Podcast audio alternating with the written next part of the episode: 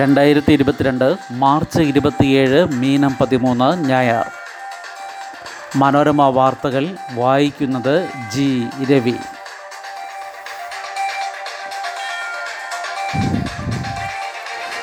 മരുന്നുകൾക്ക് വില കൂട്ടുന്നു. പാരസെറ്റമോൾ ഉൾപ്പെടെ എണ്ണൂറിലേറെ മരുന്നുകൾക്ക് വെള്ളിയാഴ്ച മുതൽ പത്ത് ശതമാനം വില കൂടും. വില നിയന്ത്രണമുള്ള മരുന്നുകൾക്ക് കാൽ നൂറ്റാണ്ടിനിടെ ഇത്ര വർധന ആദ്യം. ജീവൻ രക്ഷയ്ക്കുള്ളതുൾപ്പെടെ എണ്ണൂറിലേറെ മരുന്നുകൾക്ക് ഏപ്രിൽ ഒന്ന് മുതൽ പത്തു ശതമാനത്തിലേറെ വില കൂടും.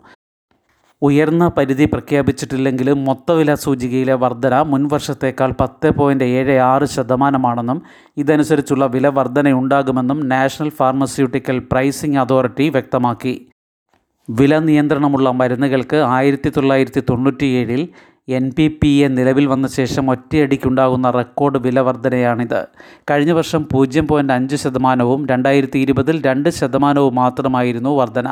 അവശ്യമരുന്നുകളുടെ പട്ടികയിലുള്ള പാരാസെറ്റമോൾ അസിത്രോമൈസിൻ ഉൾപ്പെടെയുള്ള ആന്റിബയോട്ടിക്കുകൾ വിളർച്ച ചെറുക്കാനുള്ള മരുന്നുകൾ വൈറ്റമിൻ മിനറൽ ഗുളികകൾ പ്രമേഹം ഹൃദ്രോഗം തുടങ്ങിയവയ്ക്കുള്ള മരുന്നുകൾ കോവിഡ് ചികിത്സയ്ക്കുള്ള ചില മരുന്നുകൾ സ്റ്റിറോയിഡുകൾ തുടങ്ങിയവയ്ക്കെല്ലാം വില കൂടും ഷെഡ്യൂൾഡ് പട്ടികയിലില്ലാത്ത അതായത് വില നിയന്ത്രണമില്ലാത്ത മരുന്നുകളുടെ വില വർഷം തോറും പത്ത് ശതമാനം കൂട്ടാൻ കമ്പനികൾക്ക് അനുവാദമുണ്ട്.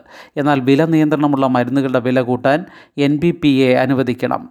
മൊത്തവില സൂചികയുടെ കൂടി അടിസ്ഥാനത്തിലാണ് ഇത്. വിൽക്കുന്നവയിൽ പതിനാറ് ശതമാനമാണ് വില നിയന്ത്രണമുള്ള മരുന്നുകൾ. ഇത് കമ്പനികൾ ആവശ്യപ്പെട്ട വർധന.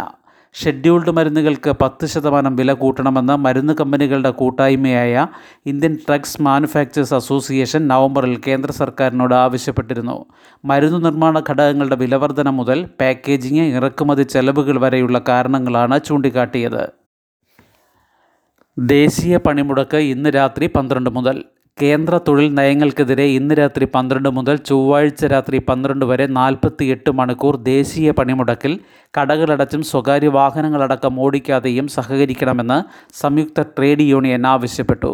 പാൽ പത്രം വിവാഹം സംസ്കാര ആവശ്യങ്ങൾ വിമാനത്താവള യാത്ര ആശുപത്രി ആംബുലൻസ് കോവിഡ് പ്രതിരോധ പ്രവർത്തനങ്ങൾ വിനോദസഞ്ചാരികളുടെ യാത്ര എന്നിവയെ പണിമുടക്ക് ബാധിക്കില്ലെന്ന് സംയുക്ത ട്രേഡ് യൂണിയൻ സമിതി പ്രസിഡന്റ് ആർ ചന്ദ്രശേഖരനും സെക്രട്ടറി എളമരം കരീമും കൺവീനർ കെ പി രാജേന്ദ്രനും അറിയിച്ചു. ആശുപത്രികൾ വിമാനത്താവളങ്ങൾ റെയിൽവേ സ്റ്റേഷനുകൾ എന്നിവിടങ്ങളിലേക്ക് പരമാവധി സർവീസുകൾ ക്രമീകരിക്കുമെന്ന് കെ അറിയിച്ചു. ബി ജെ പിയുടെ പോഷക സംഘടനയായ ബി എം എസ് ഒഴികെ ഇരുപതോളം തൊഴിലാളി സംഘടനകളാണ് പണിമുടക്കുന്നത്. ബാങ്ക് ജീവനക്കാരുടെ എല്ലാ സംഘടനകളും സമരത്തിലില്ലെങ്കിലും യാത്ര തടസ്സപ്പെടുമെന്നതിനാൽ ബാങ്കുകൾ പ്രവർത്തിക്കാൻ സാധ്യതയില്ല. എ ടി എമ്മുകളിൽ പണമുണ്ടെന്ന് ബാങ്കുകൾ അറിയിച്ചു. സഹകരണ ബാങ്കുകൾ ഇന്നലെ പ്രവർത്തിച്ചു ഇന്നും തുറക്കും. ട്രഷറികൾ ഇന്ന് പ്രവർത്തിക്കും. ഡി ഡി ഒമാരുടെയും വിവിധ വകുപ്പുകളുടെയും ബിൽ സ്വീകരിക്കുമെങ്കിലും മറ്റ് ഇടപാടുകൾ നടക്കില്ല. ഇന്ന് റേഷൻ കടകൾ തുറക്കണമെന്ന് സർക്കാർ ഉത്തരവ്. All Kerala retail ration dealers അസോസിയേഷനും Kerala state retail ration dealers അസോസിയേഷനും തള്ളി. പണിമുടക്ക് ദിവസങ്ങളിൽ തുറക്കാമെന്നും സർക്കാർ സുരക്ഷ നൽകണമെന്നുമാണ് ആവശ്യം. നാളെയും മറ്റന്നാളും സപ്ലൈകോ വിൽപ്പനശാലകൾ തുറക്കുമെന്ന് C M D Sanjeev Kumar Patjoshi അറിയിച്ചു. ഒത്തുതീർപ്പാകാതെ ബസമരം. സമരം ഒത്തുതീർപ്പുണ്ടാകാത്ത സാഹചര്യത്തിൽ സ്വകാര്യ ബസ് സമരം നാലാം ദിവസമായ ഇന്നും തുടരും. ബസ് നിരക്ക് കൂട്ടാൻ തീരുമാനിച്ചതാണെന്നും ബുധനാഴ്ച അന്തിമ തീരുമാനം കൈക്കൊള്ളുമെന്നും മന്ത്രി ആന്റണി രാജു അറിയിച്ചു. സംസ്ഥാനമെങ്ങും ഇന്നലെയും സമരം പൂർണമായിരുന്നു.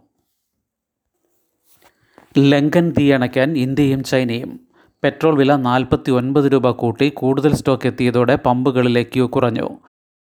ശ്രീലങ്കയിൽ പെട്രോൾ വില ലിറ്ററിന് നാൽപ്പത്തി ഒൻപത് രൂപ കൂട്ടി. എല്ലായിടത്തും വിലക്കയറ്റമാണ് ചർച്ച. ഇന്നലെ കൊളംബോയിൽ ഒരു മുട്ടയുടെ വില മുപ്പത്തി മൂന്ന് രൂപയായും വെളിച്ചെണ്ണ വില കിലോയ്ക്ക് ആയിരത്തി നാനൂറ് രൂപയായും ഉയർന്നു. ഡോളർ നിരക്ക് മുന്നൂറ് രൂപ വരെ ഉയർന്നു. വരും ദിവസങ്ങളിൽ ഇത് ഇരുന്നൂറ്റി അറുപതായി കുറയുമെന്നാണ് സാമ്പത്തിക വിദഗ്ധരുടെ പ്രതീക്ഷ. പെട്രോൾ പമ്പുകളിൽ കാര്യമായി സ്റ്റോക്ക് എത്തിയതോടെ പലയിടത്തും നീണ്ട ക്യൂ കുറഞ്ഞു തുടങ്ങി. പകലും രാത്രിയുമായി അഞ്ച് മണിക്കൂർ പവർ കട്ട് തുടരുകയാണ്.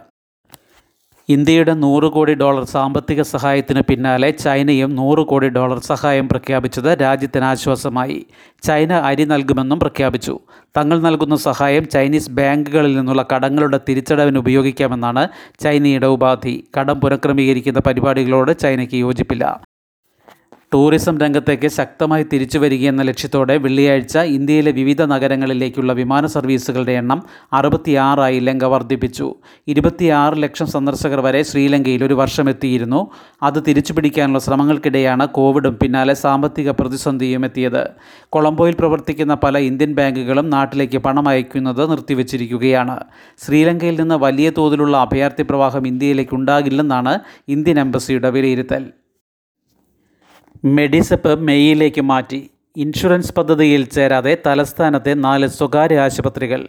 സൗജന്യ ചികിത്സ ലഭ്യമാക്കേണ്ട ആശുപത്രികളുടെ പട്ടിക പൂർത്തിയാകാത്തതിനാൽ സർക്കാർ ജീവനക്കാർക്കും പെൻഷൻകാർക്കുമായുള്ള ഇൻഷുറൻസ് പദ്ധതിയായ മെഡിസെപ്പ് ആരംഭിക്കുന്നത് മെയ്യിലേക്ക് മാറ്റി. തിരുവനന്തപുരം ജില്ലയിലെ ഏതാനും വൻകിട ആശുപത്രികൾ പദ്ധതിയിൽ ചേരാൻ വിട്ടുനിൽക്കുന്നതാണ് ഇപ്പോഴത്തെ തടസ്സം.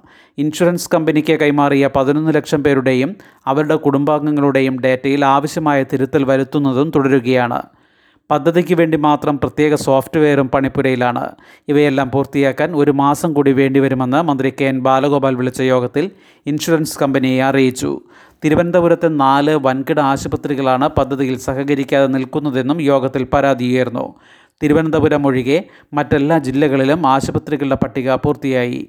വിവിധ ചികിത്സകൾക്കായി സർക്കാർ നിശ്ചയിച്ചിട്ടുള്ള നിരക്കുകൾ കുറവാണെന്ന കാരണം ചൂണ്ടിക്കാട്ടിയാണ് തലസ്ഥാനത്തെ ഈ ആശുപത്രികൾ പദ്ധതിയിൽ ചേരാതെ വിട്ടുനിൽക്കുന്നത്.